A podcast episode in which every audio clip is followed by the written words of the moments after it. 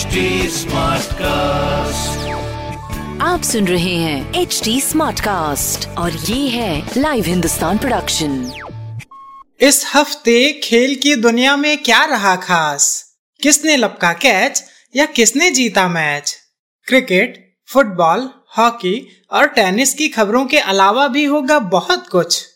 मेरे पॉडकास्ट खेल खेल में।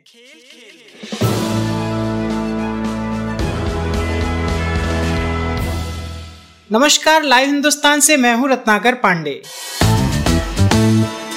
भारत और इंग्लैंड के बीच 5 फरवरी से टेस्ट सीरीज़ खेली जाएगी। इससे पहले भारतीय टीम के खिलाड़ियों को 6 दिन के लिए क्वारंटाइन में रहना पड़ा। इस पीरियड के बाद सभी खिलाड़ी मैदान पर दिखाई दिए। भारतीय कप्तान विराट कोहली समेत टीम के दूसरे खिलाड़ी भी चेन्नई के स्टेडियम में प्रैक्टिस करते नज़र आए। Syed Mushtaq Ali T twenty tournament के फाइनल में तमिलनाडु ने बड़ौदा को सात विकेट से हराया। बड़ौदा ने पहले बैटिंग करते हुए 120 रन बनाए। इसके जवाब में तमिलनाडु ने 18 ओवर में महज तीन विकेट खोकर मैच जीत लिया। कप्तान दिनेश कार्तिक ने तमिलनाडु के लिए 22 रन की पारी खेली। वहीं बाबा अपराजित ने नाबाद 29 रन बनाए। भारतीय महिला हॉकी टीम ने अर्जेंटीना के खिलाफ सीरीज़ का आखिरी मैच ड्रॉ किया। कप्तान रानी रामपाल ने 35वें मिनट में गोल किया, जबकि अर्जेंटीना के लिए इमिलिया ने पेनल्टी स्ट्रोक पर गोल करके मैच ड्रॉ करा दिया। सीरीज़ में भारत का यह चौथा मैच था।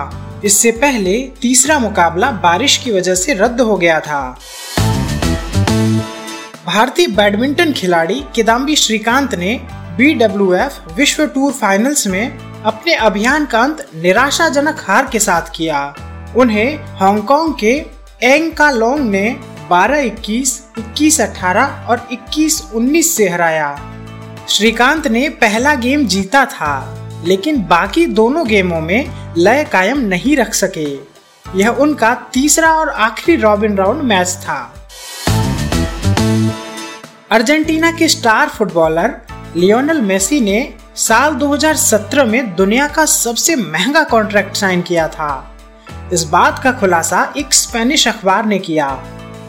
उन्होंने बार्सिलोना से चार सीजन्स के लिए 55 करोड़ 50 लाख यूरो लिए थे।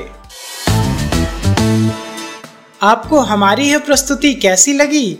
सोशल मीडिया के ज़रिए ज़रूर बताएँ। हमारा सोशल मीडिया हैंडल है at the rate H T आप हमारी ऑफिशियल वेबसाइट एच टी पर भी विज़िट कर सकते हैं। आज के लिए बस इतना ही। मुझे यानी रत्नाकर को दीजिए इजाज़त। नमस्कार।